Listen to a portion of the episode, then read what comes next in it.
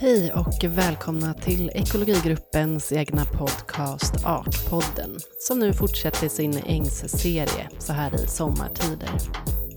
Jag som pratar heter Emma Holmberg. Medan det förra avsnittet handlade om allt från ängen som ett Arkadien, i såväl fantasin som i poesin, till så kallade kontinuitetsängar som har slottrats i århundraden och som därför hyser en enorm mångfald av blommande växter, kommer dagens avsnitt att handla om livet på ängen och om biotoper bortanför ängen som idag fungerar som refuger för hemlösa ängsväxter och deras bosatta. För den artrika ängens mångfald består ju faktiskt inte bara av blommor. Ängsblommorna utgör i sig själva värdväxter för flera olika typer av insekter. Och i dagens avsnitt tänkte jag rikta fokus på den insektsgrupp som kanske allra mest förknippas med blomstrande sommartider. För vad är en äng utan fjärilens vingslag? Och vi börjar på en frisk äng mitt på Öland där min kollega Rickard Anderberg befinner sig. Jag bad honom reda ut den urgamla relationen mellan blommor och fjärilar. Där har man lite material till att skriva en, åtminstone en masteruppsats skulle jag säga. Um, Eh, fjärilarna uppkom väl eh, någon gång tidigt under Jura så att mitt under peak dinosaurietid så började det också finnas fjärilar. Ehm, och det, det, är ganska sparsamt med fossila ehm, bevis från fjärilar. Det är inte så mycket som kan fossiliseras. Vingarna går ofta sönder och så här. Så att man har, men man har ändå en del fjärilsfossil som är ganska tidiga. Och ehm, och senare då under Eh, under kritatiden som kom efter Jura i slutet av dinosaurieperioden så att säga så ökar antalet eh, grenar i släktträdet hos fjärilar ganska markant och samtidigt ungefär så ökar också gren, antalet grenar bland blomväxter ganska markant. Och det finns absolut teorier och absolut en del bevis också på att eh, interaktionen mellan fjärilar och kärlväxter, framförallt blomväxter, har lett till Ehm, stor, att, att det har bildats stor artdiversitet helt enkelt. Och det är väl just den här tävlingen som kan bli mellan organismer att fjärilar blir mer och mer specialiserade för att klara att ta sig igenom växternas försvarsämnen och deras eh, skyddsämnen så blir fjärilarna mer och mer knutna till att äta en viss sorts växt för det är den de har störst liksom, kapacitet att få ut näringen av och växterna blir mer, producerar mer och mer försvarsämnen och blir mer och mer särskilda liksom, från sina släktingar. Så att det finns en teori om att det finns just kopplingen mellan den här gruppen med vitfjärilar och eh, korsblommiga växter, att det är någonting som har rätt till en, de har exploderat i antal för att de har blivit knutna till de här och så har det eh, blivit liksom en tävling mellan de här att komma förbi de korsblommiga växternas försvarsämnen och så har det bildats en himla massa arter knutna då till, till kolväxterna och kolväxterna har i sin tur blivit en massa arter också. Eh, och sen finns det förstås en massa andra blomväxtfamiljer som, som också har fjärilar knutna till sig. Så den här lite tävlingen mellan de växtätande fjärilarna och eh, växterna måste försvara sig mot de här eh, attackerande arméerna av fjärilslarver är ju rätt spännande och leder till en del spännande evolutionära mönster också som är väl värda att studera. Ehm, I vissa fall har man ju märkt att ehm, liksom fjärilars växtval har, har gett goda indikationer på vilka växter som är släkt med varandra. Så att fjärilar som har gått på vitt spridda fjärilsfamiljer eller arter i vitt spridda familjer har sedan visat sig med senare systematiska analyser av de här växterna att de i själva verket är nära släktingar. Så fjärilarna har liksom varit medvetna om, om det hela tiden men vi har på något sätt missat det för att de ser olika ut. Så att det finns en del kul ledtrådar man kan få från det också.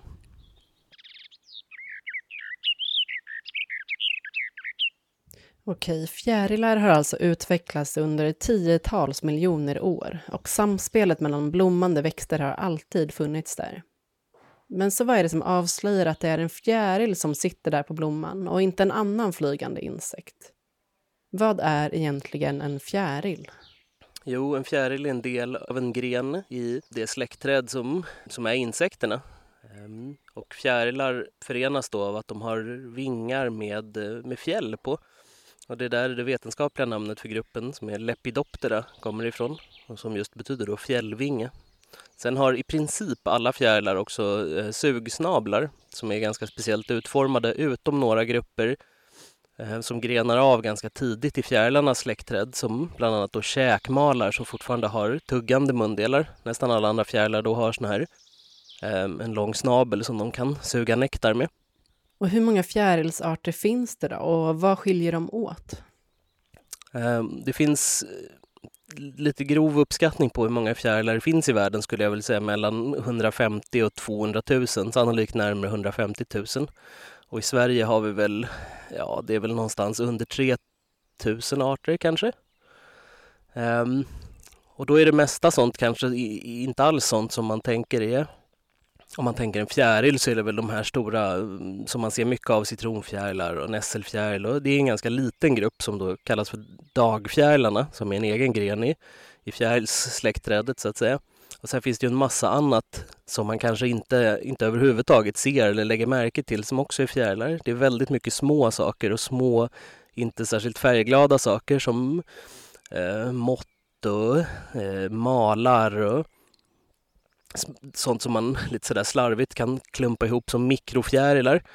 Eh, men det är en massa olika familjer och släkten och grupper som, som ser ganska annorlunda ut. Sen har vi ju flera andra stora spektakulära saker också som man inte ser lika ofta som dagfjärilarna som spinnare och um, svärmare. Som kan vara väldigt, väldigt häftiga, väldigt stora saker. Eh, men de flesta av dem är nattaktiva så att det gäller ju att man man kan se dem att de dras till lampor och så här. Man hittar larverna betydligt oftare än man ser de vuxna fjärilarna. Det leder en ju in lite på det här med mm, termerna natt och dagfjäril. Dagfjäril är ett, ett vedertaget begrepp som um, som åsyftar en, liksom en specifik släktgren i det här fjärilsläktträdet. Då. Så att det är en väl sammanhållen grupp som förenas av eh, karaktären att de har klubblika antenner. Så att i spetsen på antennen så är det som en liten antennknut med en liten boll. Eh, Medan nattfjärilar finns det liksom inget, det är ingen grupp som heter nattfjärilar utan det är lite sådär hafsigt att man har petat in allt som inte är dagfjärilar och det är liksom resten, vilket är rätt dumt. Um, men det är mycket fjärilar som är nattaktiva, men det är en massa icke-dagfjärilar som också är dagaktiva. Många mätare och många vecklare är ofta ute och rör sig på dagarna. Så att eh, natt och dagfjäril är lite sådär slarvigt. Man brukar säga att vissa växter är bra för, för att locka till sig nattfjärilar. Då är det oftast svärmare man pratar om. Om man vill ha kaprifol till exempel så kan det vara bra för att få till eh, olika svärmararter.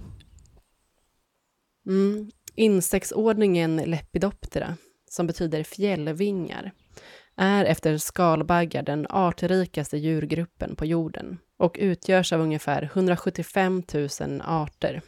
Praktiskt taget alla fjärilar, förutom familjen glasvingar, har vingar som är täckta med tusentals små fjäll. Och det är dessa fjäll som med sina olika färger eller ljusreflektioner bildar det som utmärker åtminstone dagfjärilarnas häpnadsväckande mönster och färgrikedom. Men bara ungefär 10% av alla fjärilar räknas till just dagfjärilarna. Fjärilar som i allmänhet är färggranna dagflygare med klubbformiga antenner. Jämfört med nattaktiva så kallade nattfjärilar som har dovare färger och vars antenner är tråd eller kamformiga. Ett annat sätt att skilja dem åt är genom att titta på hur de fäller ihop sina vingar vid vila. Dagfjärilarna håller då främst ihop vingarna över ryggen likt ett segel, medan nattfjärilarna istället håller ut vingarna utåt sidan som ett flygplan eller ett tält. Men gemensamt för alla fjärilar är att de genomgår en metamorfos, en fullständig förvandling mellan fyra helt olika livsstadier. Från ägg, till larv, till puppa, till en fulländad insekt som vuxen fjäril. Fjärilarna har alla samma sorts livscykel, att de har eh, hel metamorfos, så att de börjar livet som en liten larv eh, och larven ömsar sedan skinn några gånger vart eftersom den växer. De äter och äter så blir de större och större och så ömsar de skinnet tills de då genomgår sin helmetamorfos, att de spinner en liten puppa. Vissa får en hård puppa och vissa bygger en liten silkeskokong. Och där under tämligen mystiska omständigheter, det är lite oklart hur det där går till exakt, så omvandlas liksom hela den där tubformade lilla masklika djuret till en, till en stor eller liten fjäril med, med fungerande vingar och lång sugsnabel och segmenterad kropp på ett helt annat sätt. Det är ganska fascinerande.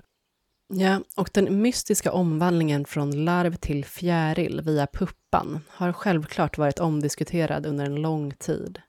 Fjärilsforskaren Andrea Grill uppmärksammade i sin bok Fjärilar ett porträtt hur redan Aristoteles på sin tid förstod imponerande mycket av fjärilars metamorfos, även om han samtidigt utgick från idén om uralstring, alltså teorin som utgår från att liv uppstår från livlös materia. Aristoteles iakttog hur larvartade varelser blev till ett slags ägg, det som vi idag kallar för puppan, och att fjärilar kläcks ur detta ägg. Men eftersom man uppenbarligen inte hade sett någon parning mellan fjärilar förblev larvernas ursprung en gåta för honom. Han beskrev metamorfosen så här. De så kallade själarna blir emellertid till ur larverna, vilka uppstår ur gröna blad.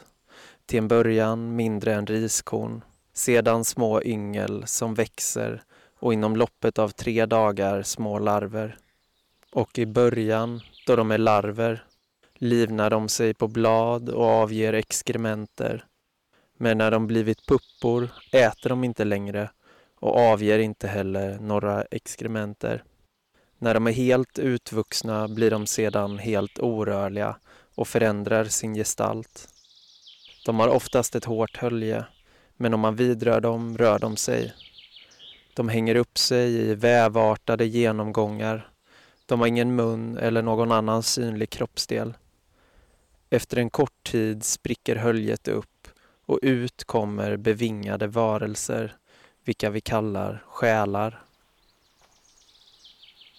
Att Aristoteles benämnde fjärilar som själar stämmer överens med det forngrekiska ordet för fjäril, psyke, vilket betyder ungefär själ, andning eller vindpust.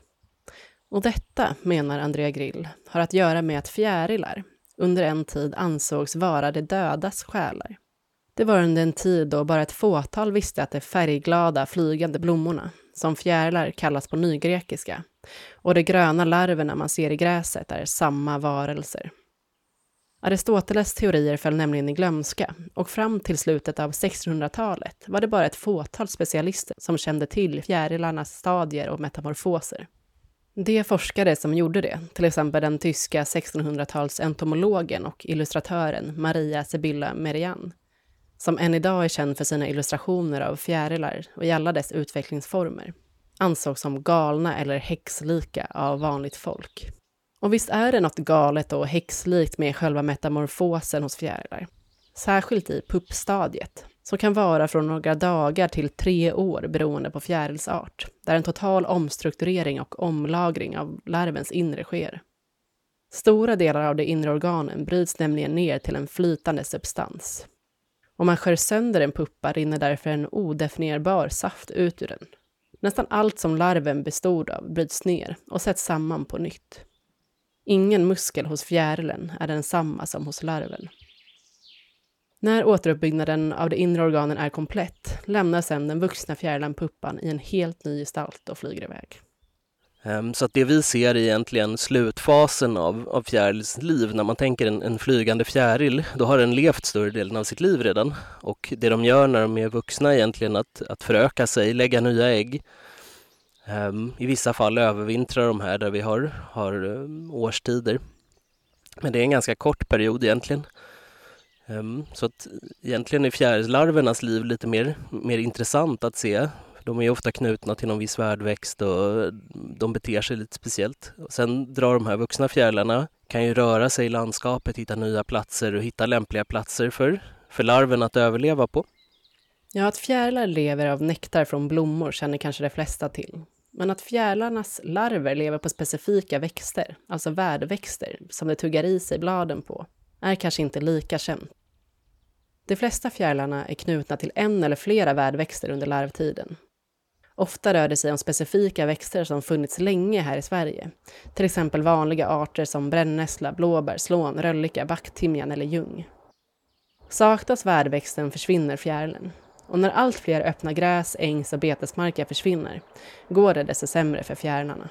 Det finns ganska många rödlistade eh, fjärilar i Sverige. Ehm, Många av dem är väldigt världsspecifika och knutna till någon speciell växt och att den växten sen är rödlistad eller knuten till en miljö som minskar, till ängsmarker eller till det gamla åkerbruket eller eh, slåttermarker och så här. Så att visst, det finns många rödlistade arter av fjärilar. Jag har inte någon exakt siffra nu tyvärr, men det är många som det går ganska dåligt för. En grupp dagfjärilar som det generellt går ganska dåligt för är, är nätfjärilarna där vi har, nu ska vi se, det är väl en fem arter i Sverige har jag för mig. Varav fyra är rödlistade och en av dem är utdöd. Den försvann här för något år sedan, den sista lokalen för Veronica nätfjäril. Ehm, så att man trots eh, stödåtgärder, trots eh, åtgärdsprogram och liksom ansträngningar för att ha kvar den så har den ändå inte överlevt. Ehm, så att de här nätfjärilarna är ganska speciella. De verkar ha ganska höga krav på, inte bara på förekomst av värdväxt utan speciella miljökrav på att det ska vara rätt solighet och fuktighet. Och, så att det är inte helt lätt att förstå vad det är de, vad de behöver för något, fjärilarna alltid. Och det är en komplikation med det är ju att man inte bara måste göra åtgärder som gynnar de vuxna fjärilarna så att de kan födosöka och ta sig runt i landskapet och nå mellan olika lokaler utan det måste också vara helt rätt förhållanden för för larverna. Eh, och då måste värdväxten finnas, det får inte vara för skuggigt, det får inte vara för mycket rovdjur, det får inte vara en massa olika saker. Så att det gäller att man tänker på lite olika sätt för då vuxna djur och för, för larverna. Och det kommer också om man själv vill göra åtgärder för att gynna fjärilar i sin trädgård till exempel så måste man ju kanske också se till att det finns platser för, för larverna att leva och utvecklas. Så en sån enkel sak man kan göra är att ha kvar hörn med mycket brännässlor till exempel som gynnar både arter som påfågelöga och, och nässelfjäril som i och för sig är ganska vanliga. Men de larverna vill ju, äter ju då brännässlor och sen kan man ha nästan vad som helst för de vuxna fjärilarna. För det är ofta så att de vuxna fjär, fjärilarna födosöker på lite allt möjligt som producerar nektar. Och i och med det här nektarsökandet, de flesta fjärilar är ju pollenätare eller nektarätare då. Um, Vissa gnager, eller larverna äter ju då växtdelar medan de vuxna fjärilarna framförallt äter sockerlösning. Det de bidrar med är ju pollinering. I och med att de drar runt och, och födosöker och rör sig mellan olika växter så får de ju över pollen. Det är ju den stora så, så att säga, tjänsten de gör. Um, sen är många fjärilar även mat till andra djur så att de bidrar ju till att hålla upp biomassan av insekter och på så sätt gynna insektsätande fåglar och uh, andra insektsätande insekter till exempel. Ja, av Sveriges drygt 2600 fjärilsarter är över 500 rödlistade. 20 fjärilar är nationellt utdöda, varav Veronikanätfjäril och kronärtsblåvinge dog ut senast 2020, trots naturvårdsinsatser som riktats åt att rädda arterna. De främsta orsakerna till att fjärilar minskar är enligt studier vid SLU försämring och förlust av habitat. Framförallt till följd av förändringar i markanvändning inom jord och skogsbruk. Att fjärilslarver ofta är knutna till specifika värdväxter gör att trenderna för dessa värdväxter också påverkar situationen. De flesta rödlistade fjärilarna är i Sverige knutna till öppna, blomrika gräsmarker. Ja, ängsmarker, som jag sa lite tidigare, har ju väldigt betydelsefulla för fjärilar. Dels för att det är väldigt artrika miljöer. De har en väldigt eh, stor diversitet i kärlväxtsammansättningen vilket gör då att det finns möjliga livsmiljöer för för en massa olika fjärilar. Så att det finns värdväxter för en, en lång rad både makro och mikrofjärilar. Så dels dagfjärilar och dels små mått och vecklare och, och flyn och allt möjligt kan bo där. Så att det finns ganska många rödlistade arter som just är knutna till de här ängsmarkerna där det finns en stor diversitet av, av deras värdväxter. Så att ängsmarker är väldigt betydelsefulla för många arter. Ehm, och det är ängsmarker då i hela landet. Man, det behöver ju inte vara det kan ju se ut lite hur som helst men det viktiga är att det finns, att alla de här olika finns. Att vi har norrländska högurtsängar, att vi har eh, torr, torra liksom kalkängar, att vi har kalkfuktängarna på Öland och Gotland och um, hela den här diversiteten. Äng är liksom inte en sak heller utan vi vill ha hela det här spannet av öppna kulturmarker för att få en så stor diversitet av fjärilar som möjligt. Uh, för vissa har ju också en väldigt snäv regional utbredning och då gäller det ju att, att det finns lämpliga miljöer för dem där.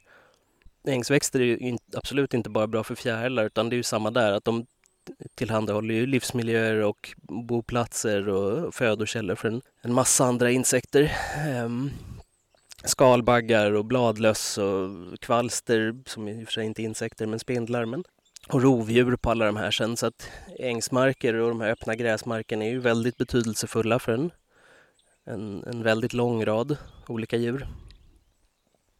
En av de fjärilsarter som är knuten till just ängsmarker och har ängsvädd som värdväxt är väddnätfjärilen, som Rickard tillsammans med några andra kollegor inventerade på Öland när detta spelades in. Det hörs kanske på bakgrundsljudet. Jag sitter nu på en, en friskäng här i Mittlandskogen mitt på Öland och här är det rätt bra aktivitet med fjärilar just nu. Det drar runt ganska mycket av den rödlistade arten ängsnätfjäril som jag hör till den här gruppen nätfjärilar då som jag um, pratade om tidigare. Och sen är det någon enstaka väddnätfjäril som man kan se här ute på fuktängen där det finns mycket väddnät och det är då en, en hotad art som, som vi specifikt är här och inventerar just nu faktiskt.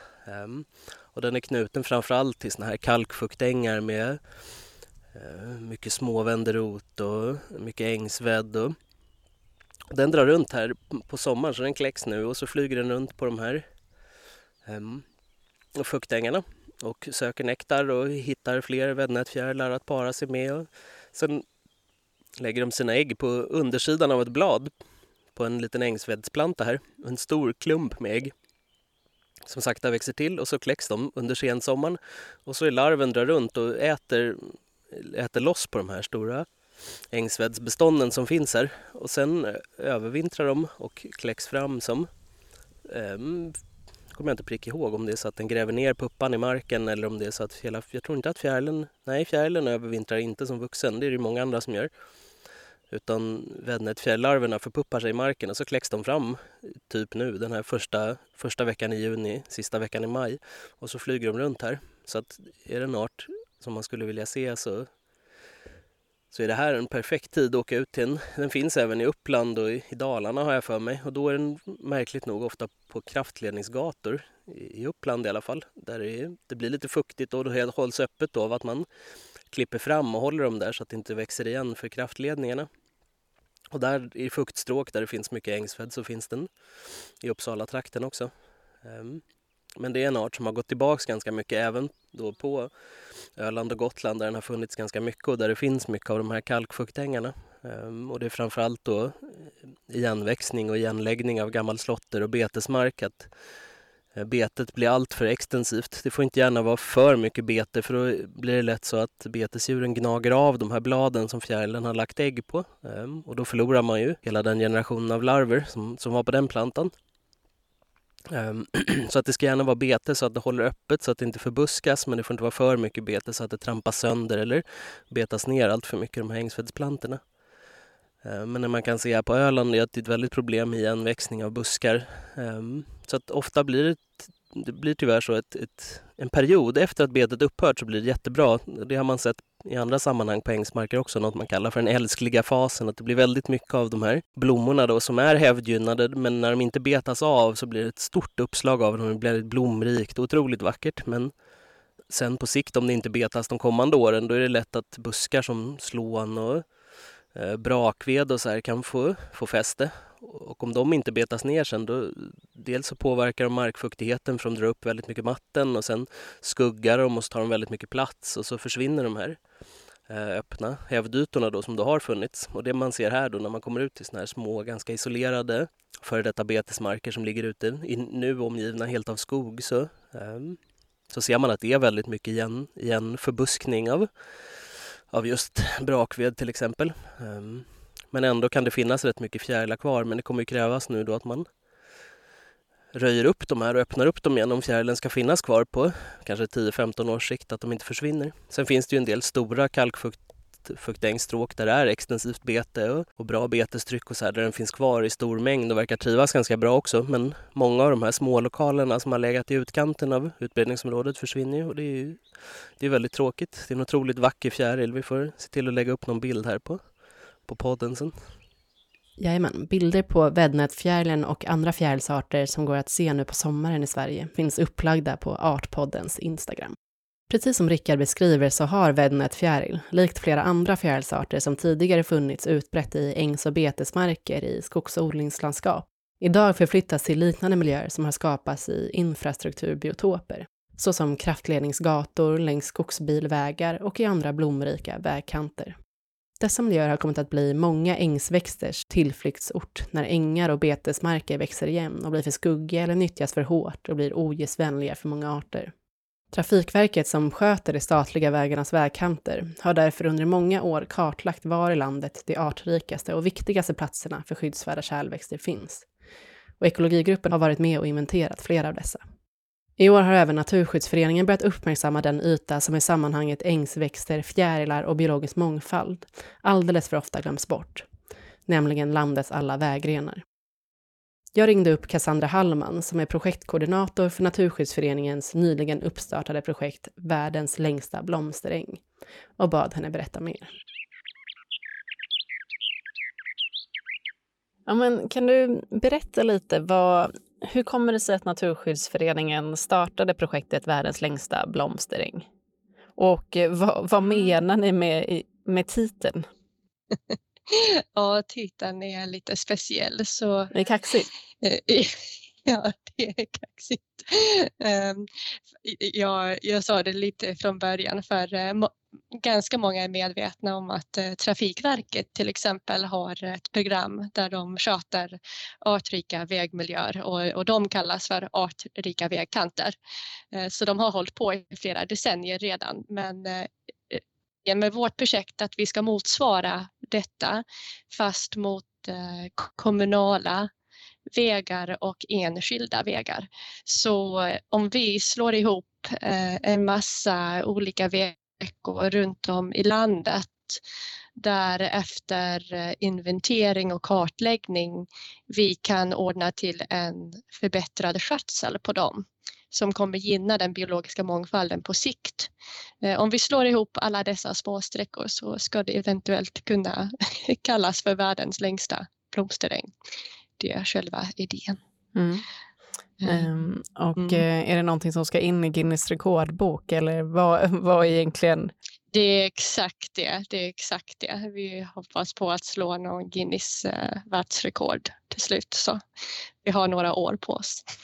Okej, okay, men är det det som är det huvudsakliga syftet, att komma med i Guinness rekordbok? Nej. Eller finns det något annat bakomliggande mål med projektet?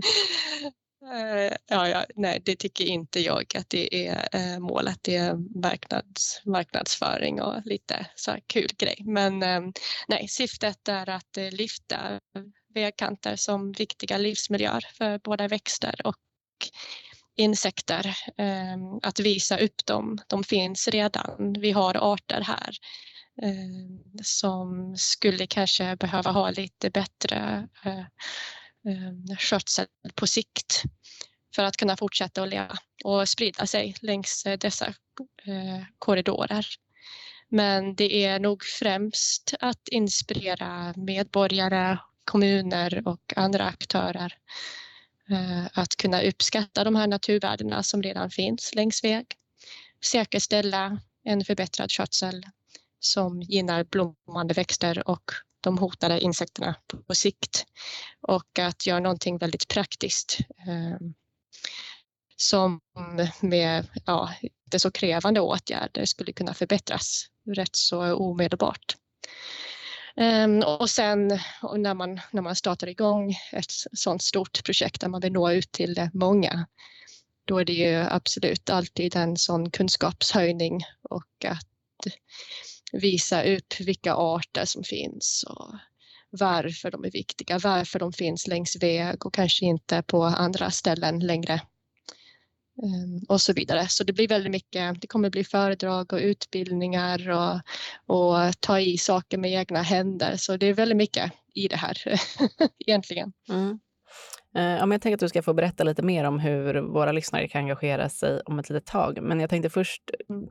återknyta till det du, du redan tar upp om att just vägkanter fungerar som, lite som refuger för ängsväxter och att det där ofta finns en ganska rik biologisk mångfald.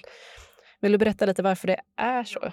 Eh, ja, men absolut. Och, och, nu pratar vi om eh, ängsväxter som sådan, men det är egentligen alla Sveriges olika naturtyper som har kunnat eh, vara kvar som refuger längs väg, även om man tänker på skogsmiljöer där man tror kanske att ja, men där behöver inte örterna så mycket solljus för att klara sig eller så vidare. Men, men förr i tiden var det ju skogsbete på de allra flesta eh, utmarkerna och, och i skogar, i alla fall i södra Sverige.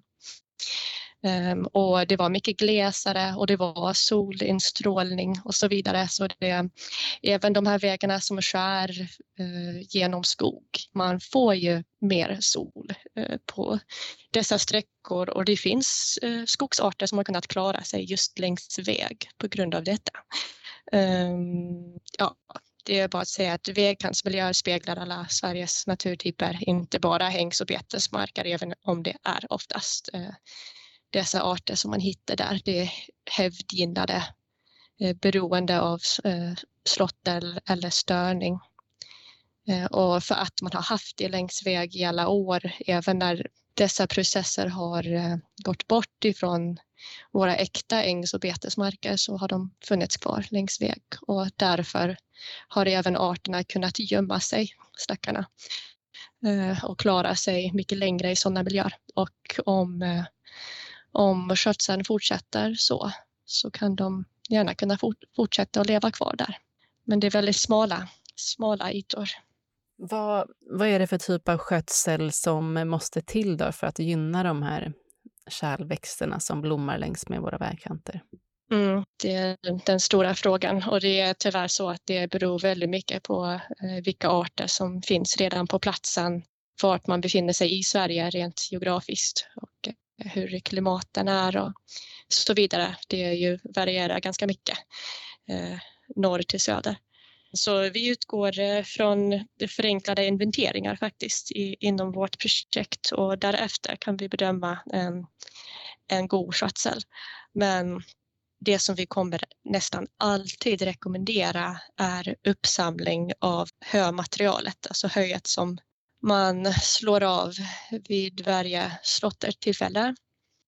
Och eh, detta är för att kunna hålla näringshalterna lägre i, i jorden och det är någonting som är mycket gynnsamt för eh, de allra flesta ängsväxterna. Men det är också något som eh, är väldigt svårt att få ihop rent praktiskt då det inte finns riktigt sådana maskiner.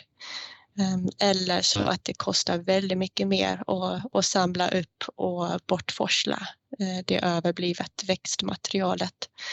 Så det är någonting som vi eh, verkligen försöker att hitta olika lösningar till. Men uppsamling, något som ja, alla biologer har alltid rekommenderat när det gäller eh, skötsel av ängsmark och något som väldigt sällan har kunnat genomföras tyvärr.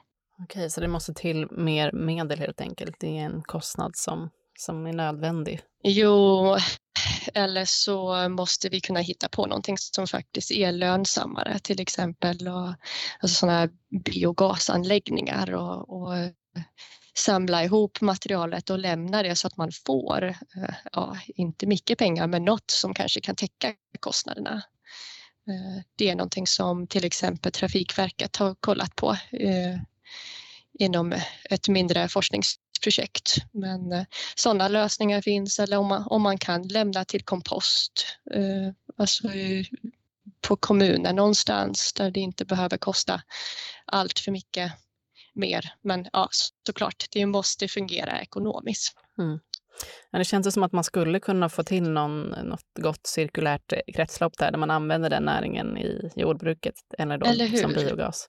Ja, det är ändå någonting som eh, man tänker att man skulle kunna använda. Man, man har ju säkert använt det förr i tiden och allting måste bli mer cirkulärt nu framöver. Så det är att hitta på. Eh, ja, vi letar ju hela tiden konstant efter det här lösningen.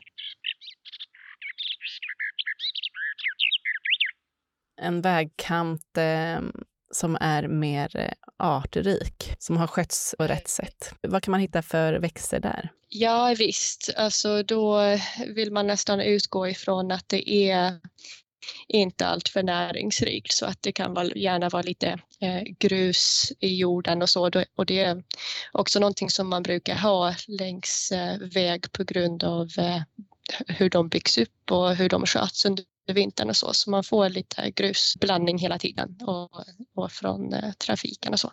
Men eh, om man befinner sig vid en vägkant som är ändå ganska så näringsfattig och så, så, så kan man hitta vanliga fina arter eh, i olika växtfamiljer som eh, man kanske inte tror är så märkvärdiga i sig. Men om man, man hittar inte dem längre eh, överallt. Som man tänker på gulmåra till exempel och eh, liten blåklocka som numera är eh, Sveriges nationalblomma. Eh, dessa två är väldigt vanliga om man, om man tänker sig ehm, i jämförelse med kanadensisk guldris så kan man oftast hitta vanlig guldris som då är en svensk inhemsk art. och ser inte alls så olikt ut. Eh, och ifall att många tycker att kanadensisk guldris är så vacker och har planterat i trädgården och så vidare. Så vanlig guldris är minst lika fint och är värdväxt till nu minns jag inte hur många olika insekter det är, men en väldigt viktig eh, värdväxt för många olika bin och så vidare. Um, och, och, även väldigt vanliga, alltså vildmorot, många apiaceae, flockblommiga växter. Uh, oerhört nektarrika. Um, ehm, kan gärna vara blottad jord som, som uh, kan utgöra boplatser för insekter och, och gräsarter sådär um, lite glest och så. Och, och gärna att det blommar ju eh, på våren med gökärt eller eh, tussilago eller så. Eh, lite på våren, lite på sommaren, lite på sensommaren. Så det, det är inte det här ehm, Alltså nu har vi ju ordet blomsteräng i vårt projektsnamn men eh, det ska inte lysa. Så som man kanske kan cykla förbi eller gå förbi och inte lägga märke på direkt. Men om man, om man tar sig in i vägrenen och börjar kolla och hitta ett par arter och ser att det surrar runt omkring. Det är, det är ju verkligen fina livsmiljöer oftast. Ja, Eh, Okej, okay, men för oss som blir lite intresserade av att delta i det här projektet, då, hur, hur gör man då? Jo, absolut. Så eh, det enklaste är om man redan är medlem i Naturskyddsföreningen och kanske är eh, då knuten till en eh, lokal krets för första året i alla fall, eller rent allmänt så ska vi försöka att arbeta så mycket som möjligt utifrån våra lokala kretsar som finns eh, i hela landet. Men det vi har gjort i år är att eh, bygga upp praktiska verktyg. Eh, både dokument, hur man, eh, lite vägledningar sådär, hur man ska kunna inventera eh, vägsträckor och hitta fina vägsträckor även om man har noll kunskap i grunden eh, förenklade artlistor och, och, så vidare. Användning av en app som heter iNaturalist. Det är inte så eh, olikt Artportalen fast verkligen riktad mot eh, nybörjare. Väldigt lätt att använda i fält. Och sen kommer vi med eh, mycket utbildningsmaterial, videos och så vidare. Och allt detta kommer finnas på samma plats på vår hemsida som lanseras nu under sommaren. Så, ehm, och sen kommer alltså de som eh, håller utkik kommer nog höra att det annonseras olika evenemang och, och um, digitala föredrag och så runt om i landet. Så, så vi når ut, vi bygger upp vårt material nu under sommaren och vi jobbar främst med eh, flera pilotprojekt eller eh, som vi kallar pilotkretsar där vi utvecklar detta material i praktiken med ja, eh, medlemmar. och skapar något som ska fungera för alla. Kul. Så, mm, ja, får se. alla kan göra något om man säger så. Det finns gott om insatser och det, det är verkligen roligt och känns bra att kunna göra lite med egna händer och sätta igång, göra någonting praktiskt och positivt för eh, ja, våra stackars arter som behöver oss just nu. Ja, om du vill veta mer och delta i projektet Världens längsta blomsteräng så rekommenderar jag dig att bara googla Naturskyddsföreningen Världens längsta blomsteräng så kommer du garanterat att hamna rätt.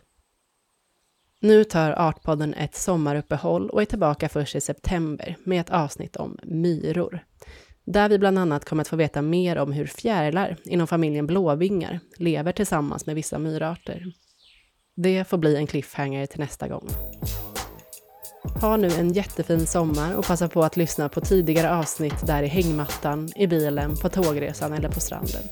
Ni hittar avsnitten som vanligt på Spotify, iTunes Podcaster, Acast Podbean och Ekologigruppens hemsida.